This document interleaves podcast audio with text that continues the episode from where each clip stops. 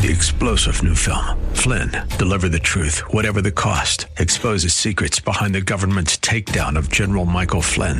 Flynn knew what the intel world had been up to. He ordered the first audit of the use of contractors. This set off alarm bells. He told the truth. He was the most dangerous person for Donald Trump to hire. They had to get rid of Flynn. Flynn, deliver the truth, whatever the cost. Available now. Watch it today. Go to salemnow.com. Salemnow.com. Or consult with your Portions of the following program may be pre recorded. The following program is sponsored by the National Prayer Chapel.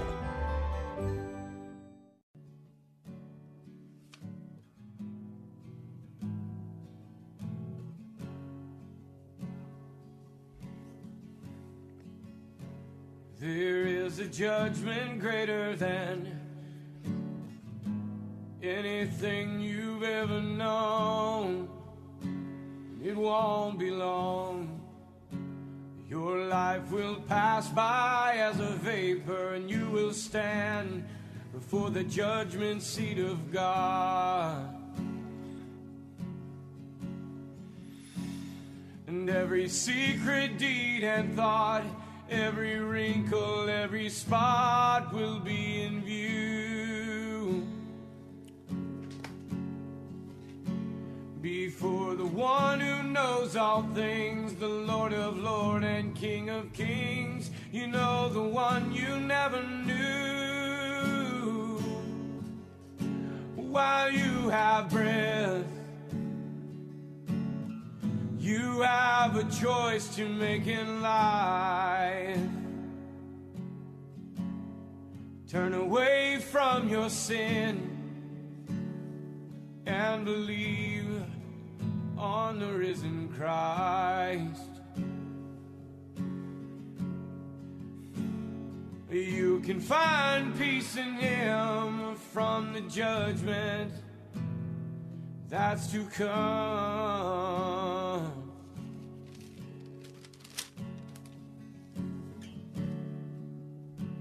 He is the shelter from the coming storm.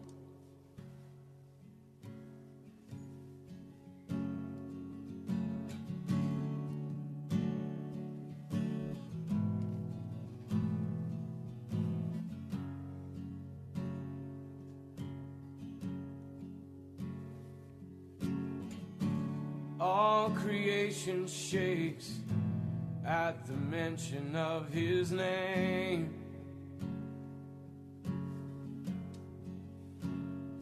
He has power over life and death. Every knee will bow and tongue confess.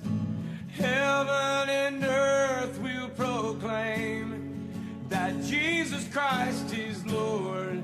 To the glory of the Father, will you bow? Will you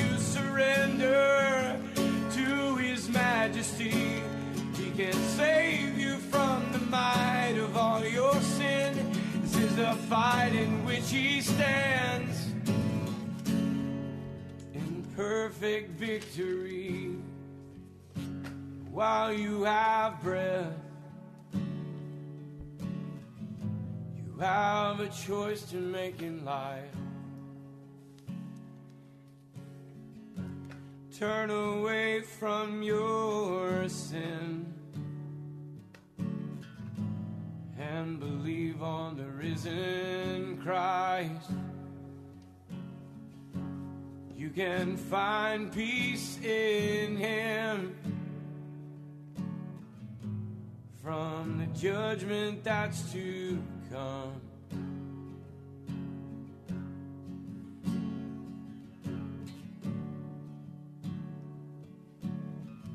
He is a shelter from the coming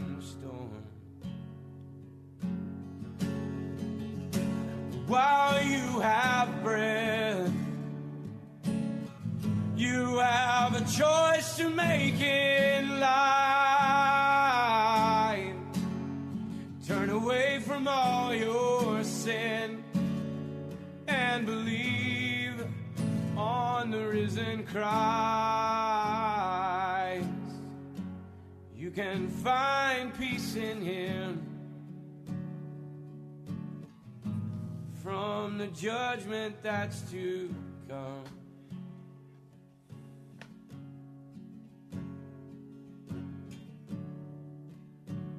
He is a shelter from the coming storm.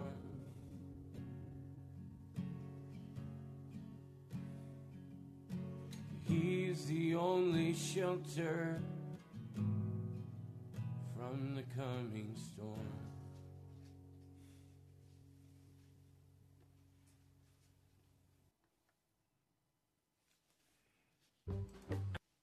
There is a great storm that is about to burst.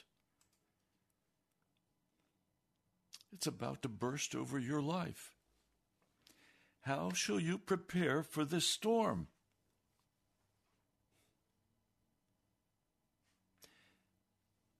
There is also a great judgment that you are about to face. The judgment will be much worse than the storm. We face this great storm by turning away from all known sin, from all rebellion. We face it by being born from above and putting our confidence in the one who has brought the storm and who is bringing the judgment. And it is Jesus. We find in the book of Revelation, the sixth chapter, as I watched as the Lamb opened the first of the seven seals. Then I heard one of the four living creatures say in a voice like thunder, Come. I looked, and there before me was a white horse. A rider held a bow, and he was given a crown, and he rode out as a conqueror bent on conquest. I believe this has already happened. I believe it's in the process. It is the establishment of a one world government, and the Antichrist will soon arrive. What are these seals? These are the plans of Jesus Christ for the end times. It is how he plans to close out history dealing with the wicked, dealing with the Antichrist, and those who oppose the kingdom of God. And so he allows this first horse of the apocalypse to gallop forth over the earth. And he has an attitude of conquest. When the Lamb opened the second seal, I heard the second living creature say, Come. Then another horse came out, a fiery red one. Its rider was given power to take peace from the earth and to make men slay each other. To him was given a large sword.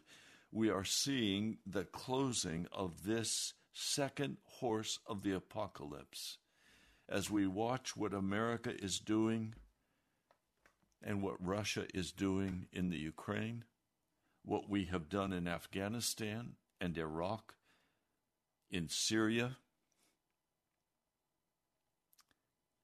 We have been a house of war, bent on conquest. And the Lord has given to the military large swords to kill many people with nuclear powered weapons. Now, there are some who believe we are still fully in this second horse of the apocalypse. I don't think so. I think the wars, as I read Revelation, will continue, but I believe we are in the third seal. I heard the third living creature say, Come. I looked, And there before me was a black horse. Its rider was holding a pair of scales in his hand. And then I heard what sounded like a voice among the four living creatures saying, A quart of wheat for a day's wages, three quarts of barley for a day's wages, and do not damage the oil and the wine. I believe what is referred to here is the Great Reset, and it will take place any day. I spoke with a friend yesterday, a neighbor. He is expecting a $1 million payout in the month of July. To be precise, July 7 to 15, he expects that money to be placed in his account $1 million from an investment that he has made. He is confident that that million dollars will allow him to move out of the Washington area to a much safer place.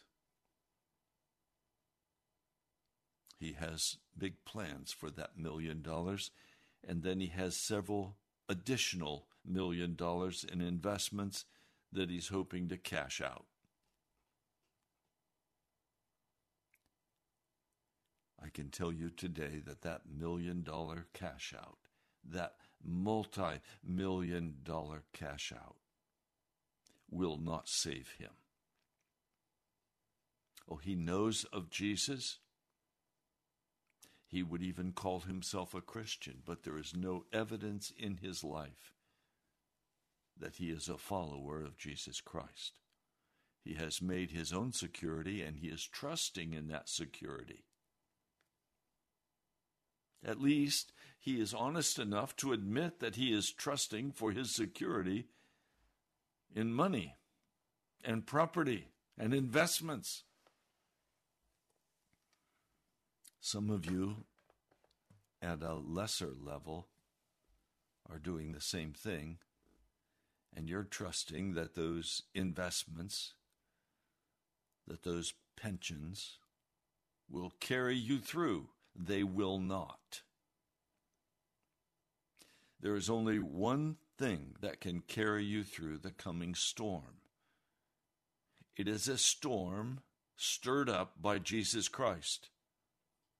And He alone is the refuge from that storm. I read for you the fourth seal. This is verse 7 of chapter 6, Revelation chapter 6, verse 7. When the Lamb opened the fourth seal, I heard the voice of the fourth living creature say, Come. I looked, and there before me was a pale horse. Its rider was named Death, and Hades was following close behind him. They were given power over a fourth of the earth to kill by sword, famine, plague, and by the wild beasts of the earth. When he opened the fifth seal, I saw under the altar the souls of those who'd been slain because of the word of God and the testimony that they had maintained. They called out in a loud voice, How long, sovereign Lord, holy and true, until you judge the inhabitants of the earth and avenge our blood? Then each of them was given a white robe, and they were told to wait a little longer until the number of their fellow servants and brothers who were to be killed as they had had been completed. I watched as he opened the sixth seal. There was a great earthquake the sun turned black, like sackcloth made of goat hair. The whole moon turned blood red, and the stars in the sky fell to earth as large figs drop from a fig tree when shaken by a strong wind. The sky receded like a scroll, rolling up. Every mountain and island was removed from its place. Then the kings of the earth, the princes, the generals, the rich, the mighty, and every slave and every free man hid in caves and among the rocks of the mountains, and they called to the mountains and the rocks, Fall on us and hide us from the face of him who sits on the throne and from the wrath of the Lamb, for the great day of their wrath has come, and who can stand? I believe what we're seeing before the tribulation begins is the coming of the Lord Jesus. If you read in chapter 7, you will find these are they who came out of the great tribulation. They have washed their robes and made them white in the blood of the Lamb. This was a, a countless number of God's people.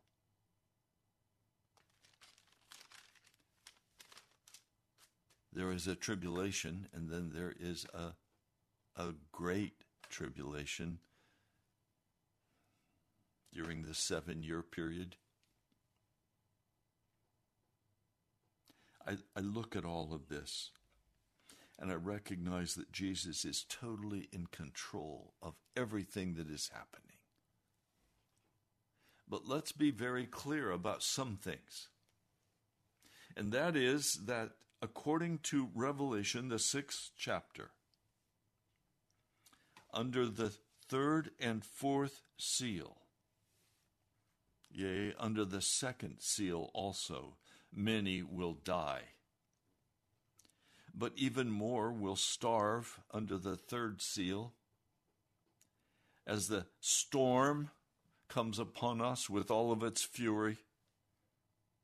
And in the fourth seal, the rider is named Death and Hades. He is a pale horse.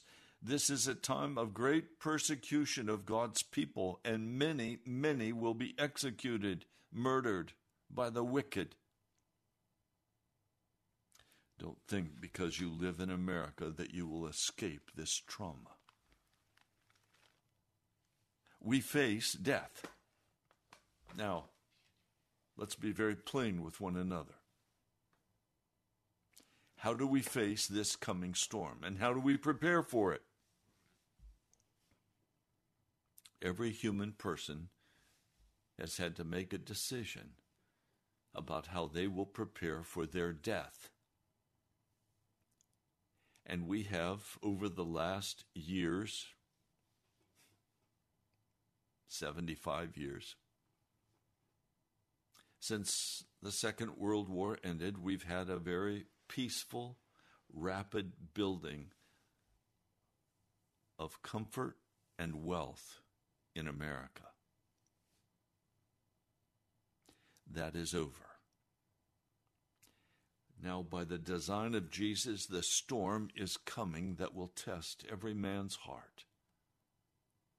And the question is will you run to the place of refuge? Because Jesus is both the storm and the place of refuge. When I turn to the book of Philippians, I begin to see some very important things that the Apostle Paul had to look at because he is now in prison in Rome, probably. And as he is in prison, he faces the possibility of being executed. This was not just some whim of someone's imagination. Paul was finally executed in Rome.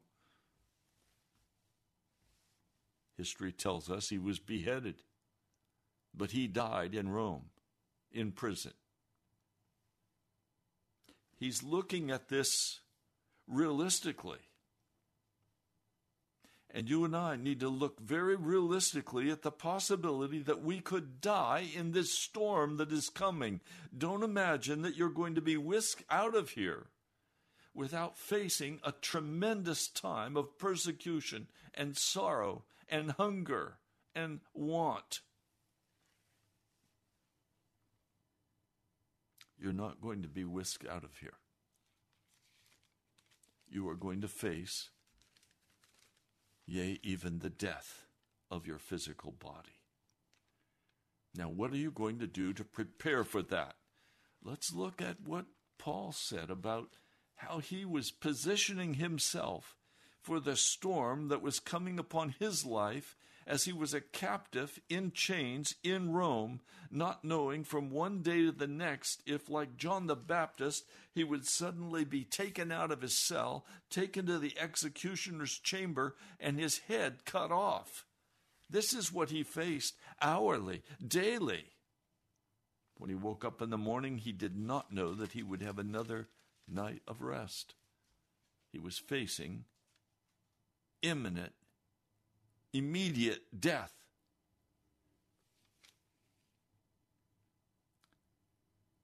We have become in the Western world very, very soft. We have not had to face the kind of persecution that men and women have faced in China or Nigeria or Vietnam or Saudi Arabia we have grown very soft and very wicked in America. The churches have become apostate centers of entertainment and showtime, business, money making organizations. It breaks my heart to look at the at the leading pastors of our nation. Many of them are multimillionaires. The Lord is not pleased. He is utterly disgusted. And judgment will come upon these men and women. Paul positions himself entirely different. First of all, he has absolute confidence that God is going to work out his plan and that in the working out of that plan, he will complete the work of making holy those who are willing to hide in his sheltering wing.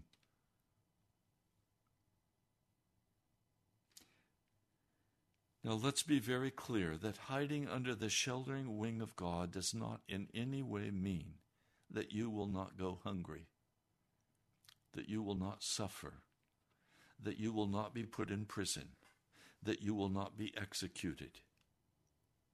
It does mean that you will not suffer in the second death, that you will be welcomed with a well done, thou good and faithful servant.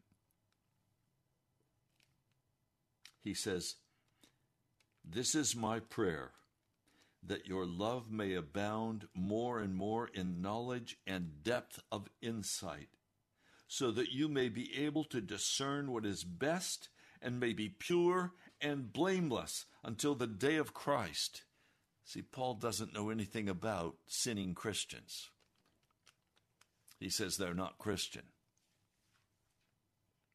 He wants Christians to identify the fact that they must be pure and blameless before Christ. That is, not walking in any known rebellion or sin against the Almighty. Verse 11, filled with the fruit of righteousness that comes through Jesus Christ. What is the fruit of righteousness? It's the fruit of the Holy Spirit love, joy, peace, long suffering, patience, kindness, goodness. This is the fruit of righteousness, of innocence. Now he tells us in verse 13 that he is in chains for Christ. He is in chains for Jesus Christ.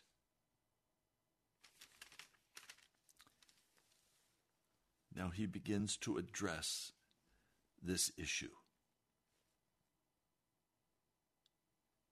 I will continue to rejoice, he says in verse 19, for I know that though your prayers and help given by the Spirit of Jesus Christ, what has happened to me will turn out for my deliverance. And by that, he does not mean deliverance from prison, he means salvation. I eagerly, he writes, I eagerly expect and hope that I will be in no way ashamed, but will have sufficient courage, so that now, as always, Christ will be exalted in my body, whether by life or death. Paul is not a wimp.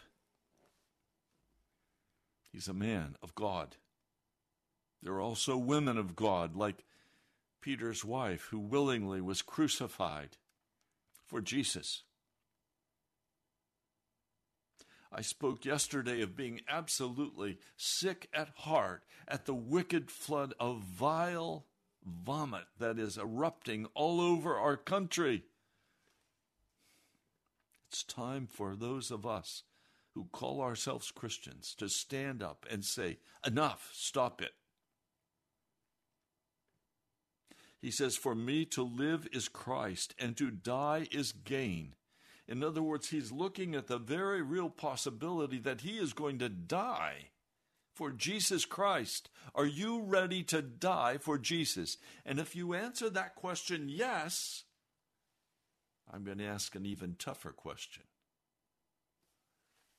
Are you ready to live for Jesus Christ? Regardless of what anybody says to you? Are you willing to single mindedly give yourself to the cause of Jesus Christ? Are you willing to give your money, your time, your energy for the building up of the kingdom of Jesus Christ? Not for the building up of some political organization called a church, an entertainment center. I don't mean that. I mean for real. Are you ready to participate with other Christians in intense prayer, intense sacrifice, intense proclamation of the gospel of Jesus Christ? Some of you are sitting on your million dollars not recognizing that the word of God has to go forth in a rebuke to this nation.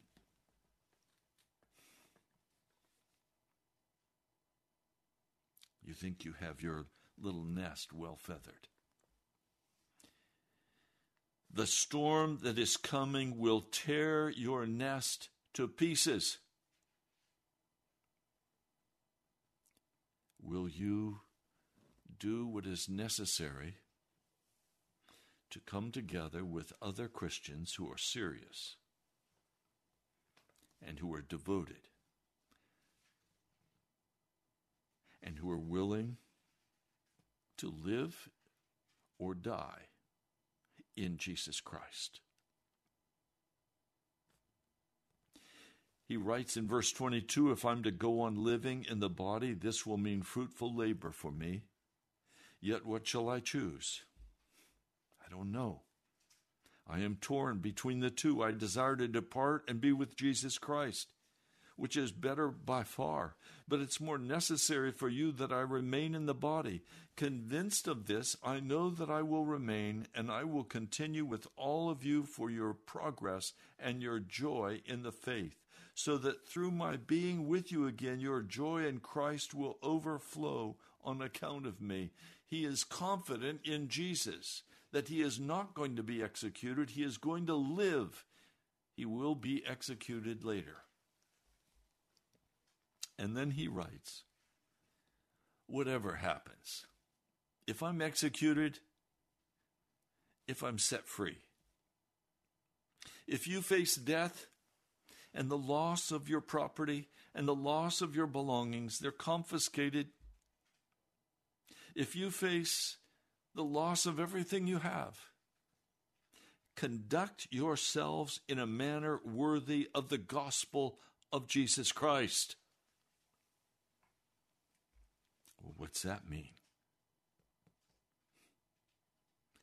That you recognize that all that you are and all that you have belong to Jesus. And so get down on your knees. Don't lay in your bed and pray. Get down on your knees. Go sit before the Lord. Acknowledge that He is your Christ, your Messiah.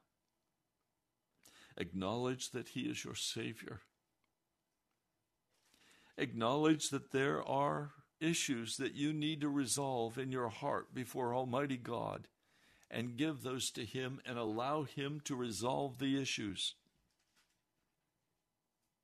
He says, Then whether I, I come and see you or only hear about you in my absence, I will know that you stand firm in one spirit, contending as one man for the faith of the gospel without being frightened in any way by those who oppose you. In other words, no matter what happens, no matter who comes against you, it doesn't matter. Stand as one man with the body of those sincere believers in Jesus Christ. Don't separate yourself from the body. Don't cut people off. Don't judge. Don't deal in hatred and, and mistrust but rather find an honest body of people, and in that place stand firm in one spirit, contending as one man with those other believers for the faith of the gospel of Jesus Christ.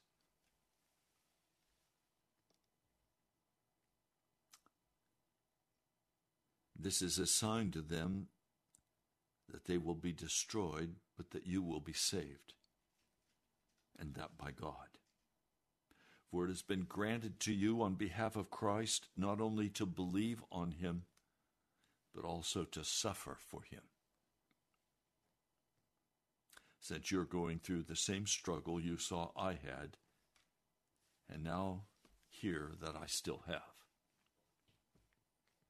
It was dangerous to be a Christian in the Roman Empire. All of the apostles were executed, except John. I think John was not executed because he took care of Jesus' mama. I love him for doing that. They tried to kill him, but they couldn't. And then he spent those years on the Isle of Patmos as a prisoner in deprivation and then, when he was finally released as the most dangerous man in the Roman Empire, he made his way to Ephesus, where his congregation was waiting for him.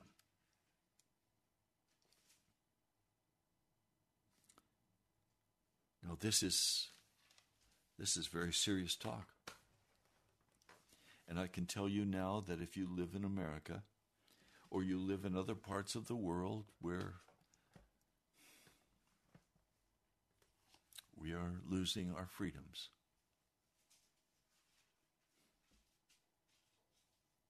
We are going to suffer. And you need to prepare your heart now and get rid of your rose glasses and prepare your heart now for what is coming. For the storm is breaking upon us, and the reset will happen very quickly and without warning and your money will become worthless.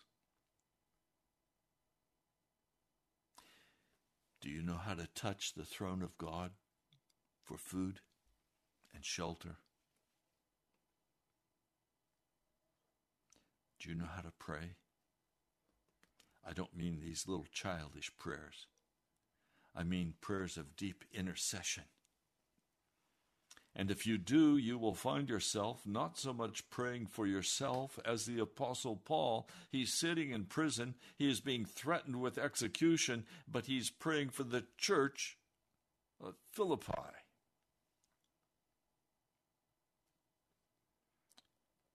I'm not sure, had I been put in prison like he was, that I would be praying for the National Prayer Chapel. I might be crying out to God for my deliverance. But Paul had absolute confidence in the deliverance of God, either in the body or out of the body. You too must be absolutely clear that you're not going to be consumed with the busyness of this age, but you are going to prepare your heart through fasting and prayer and the reading of the Word and walking with God's people. You're going to prepare your heart by allowing the fruit of the Spirit to blossom in your life. Chapter 2 If you have any encouragement from being united with Christ, oh, I have great encouragement having been united with Jesus Christ and facing the reality that I too may suffer death. If any comfort from his love, yes, I have great comfort from his love.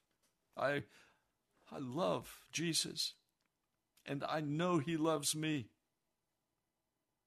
If any fellowship with the Spirit, yes, I have fellowship with the Spirit day by day if any tenderness and compassion. Yes, the Lord has put tenderness and compassion in my heart. Do you have these things? Do you have unity with Jesus Christ? Do you have comfort because He loves you and you know He loves you? Do you have fellowship with the Spirit of the living God? Has He placed in your heart tenderness and compassion for others. Then Paul says, Then make my joy complete by being like minded. In other words, don't argue with each other, don't accuse each other, don't undercut each other. Be like minded, having the same love, being one in spirit and purpose. Well, what is our purpose? Our purpose is not to build a new building. Our purpose is not to become somebody. Our purpose is not to fulfill our bucket list. Our purpose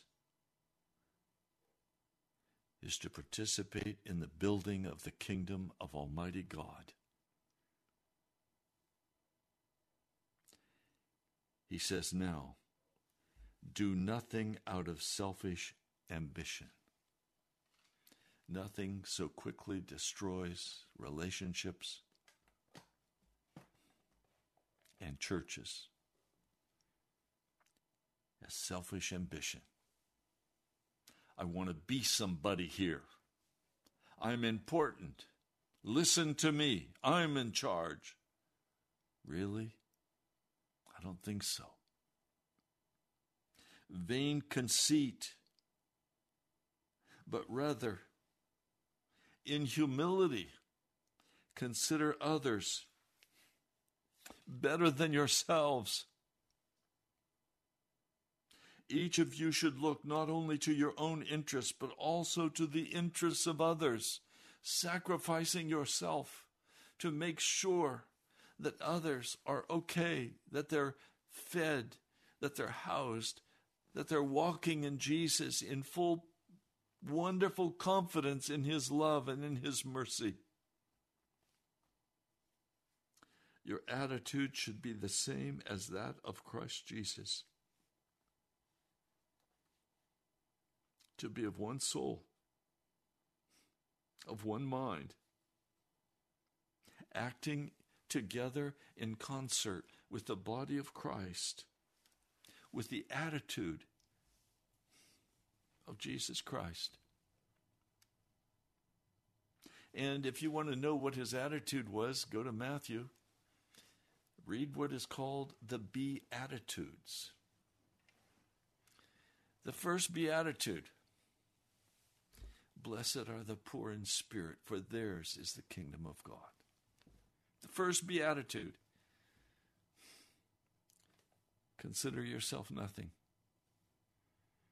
Don't consider yourself to be somebody that everybody should bow down to, that you're the keeper of the right and the wrong.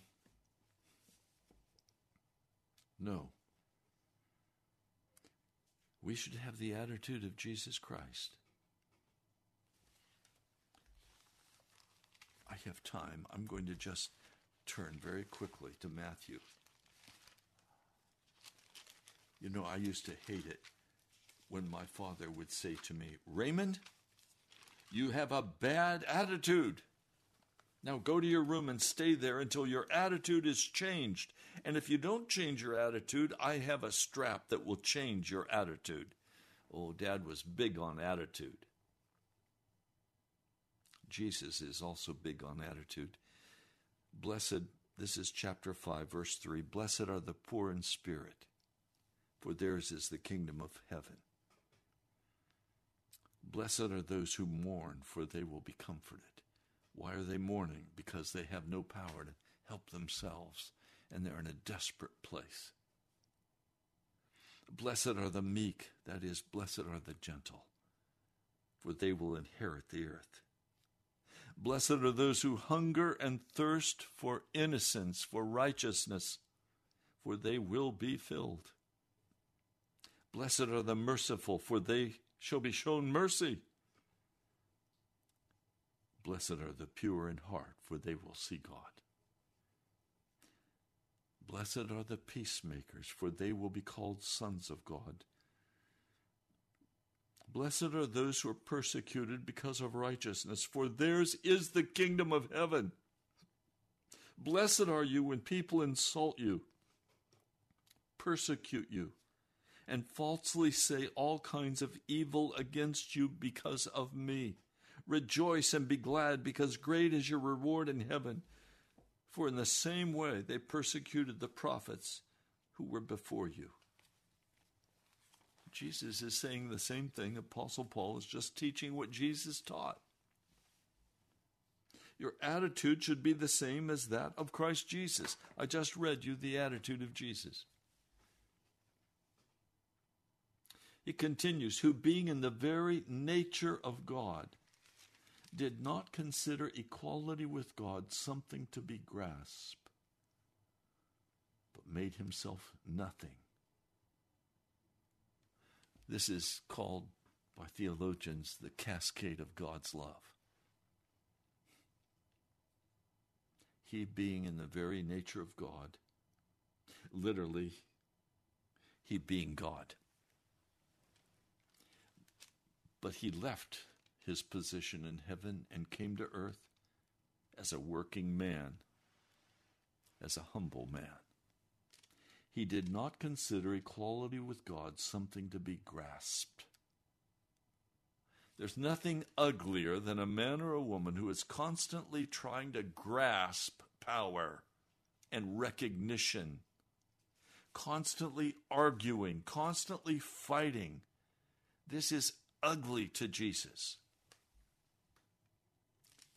He was in the very nature God. But he did not grasp after God to be equal with him, but made himself nothing.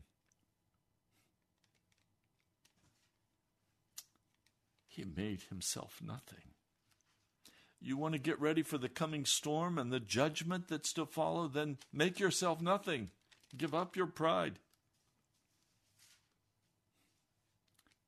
taking the very nature of a servant, being made in human likeness. I was raised in a very poor family, and I went off to boarding school. My parents insisted that I go to a place called Mount Vernon Academy. They agreed that I was called to be a pastor, and to do so, I needed to go to academy and college and seminary. And that's what I did. But I learned a lesson very early. Because I was poor, because I didn't have the clothes that others had, because I killed the King's English at that point in my life. I was scorned as a farmer boy, wearing bib overalls. And one day I was down in the kitchen where I worked half a day and went to school half a day, for I had to earn money to pay for my education. My parents helped, but I had to earn a certain amount every month. That meant a certain number of hours, and they paid me all of 25 cents an hour. I was in the kitchen mopping the floor. And suddenly, the CFO of the school walked into the kitchen and he was dressed in his nice suit, tie. It was an extremely arrogant man. I didn't like him because he was so arrogant. But suddenly I felt utterly ashamed to be dressed in my clothes of the farmer boy, mopping a floor like a servant. And I was so ashamed.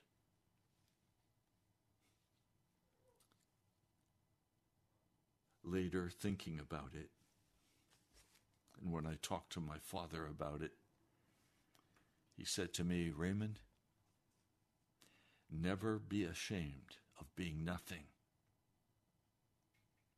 Never be ashamed of being a laborer, a man who mops the floor.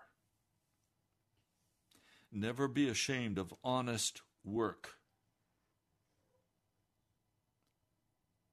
And my whole attitude changed. And I took pride in mopping those floors and in scrubbing those pots and pans. Jesus made himself nothing. That day, my, my father opened his big black Bible and he read this passage to me. Who, being in the very nature God, did not consider equality with God something to be grasped, but making himself nothing, taking the very nature of a servant, or the very form of a servant being made in human likeness, and being found in appearance as a man, he humbled himself and became obedient to death, but not the death of a warrior. He died the death of a criminal on a cross because he took upon himself your sin and my sin. Therefore, God exalted him to the highest place and gave him the name that is above every name, that at the name of Jesus every knee should bow in heaven and on earth and under the earth, and every tongue should confess that Jesus Christ is Lord to the glory of God the Father. Therefore, my dear friends, as you have always obeyed, not only in my presence, but now much more in my absence, continue to work out your salvation with fear and trembling. For it is God who works in you to will and to act according to his good purpose. I want you to catch that. You want to prepare for the coming storm? You want to be safe in the coming storm? Then prepare for the great judgment day. Don't prepare for the storm, prepare for the great judgment day, and you will be prepared for the storm. It is not the storm that we must fear, it is the great judgment that comes after the storm. Jesus is both the storm and the judgment. And every motive and every action on your part will be judged before the throne of God by Jesus Christ.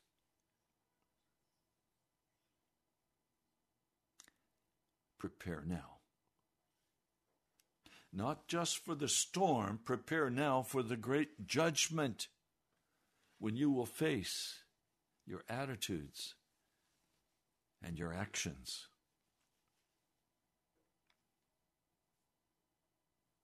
Do everything without complaining or arguing. Verse 14. Oh, some of you love to argue. Without complaining and without arguing, so that you may become blameless and pure children of God, without fault in a crooked and depraved generation, in which you shine like stars in the universe as you hold out the word of God, in order that I may boast on the day of Christ that I did not run or labor for nothing. But even if I am being poured out like a drink offering on the sacrifice and service coming from your faith, I am glad and rejoice with you all. I don't want to be ashamed on the great day of the judgment of you who have listened to this broadcast. Don't make me ashamed of you. I tell you now, I am ashamed of many, for they have gone their own way. I do not want to be ashamed of you on the great day of judgment when I have to stand and watch you go to trial. And the Lord says, Your name is not written in the Lamb's book of life because you were a worker of iniquity. You walked in darkness. Depart from me. I would be broken-hearted if that happened to you.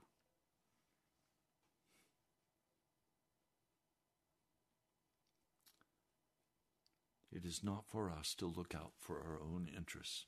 It's for us to look out for the interests of Jesus Christ. Prepare now for the storm by preparing for the judgment day.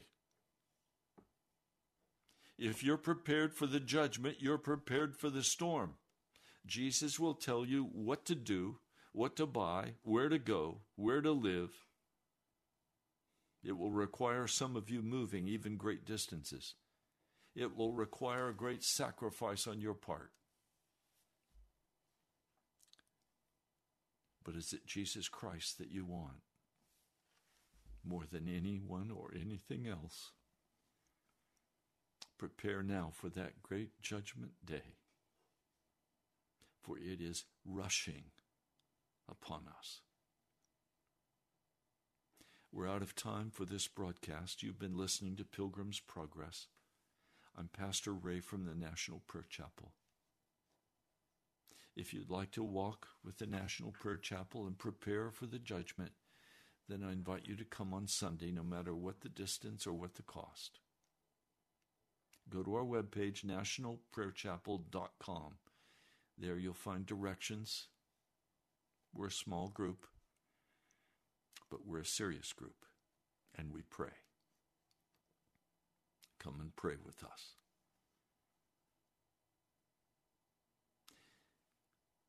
Now, I want to thank each of you who has given this month that we could cover the cost for this month's radio bill. Thank you to each of you, Dirk. Thank you. And also to Mike and Michael. Thank you. And to many others, thank you. God bless you. Write to me at National Prayer Chapel, Post Office Box 2346, Woodbridge, Virginia 22195. National Prayer Chapel, Post Office Box 2346, Woodbridge, Virginia 22195. Also, go to our webpage, nationalprayerchapel.com. Nationalprayerchapel.com. You can listen to the YouTubes. And if you're on the YouTube, please subscribe. God bless you, my brother, my sister. I love you. Prepare for the coming judgment. I'll talk to you soon. The IRS Three star general Michael J. Flynn, head of the Pentagon Intelligence Agency, knew all the government's dirty secrets. He was one of the most respected generals in the military. Flynn knew what the intel world had been up to, he understood its funding. He ordered the first audit of the use of contractors. This set off alarm bells.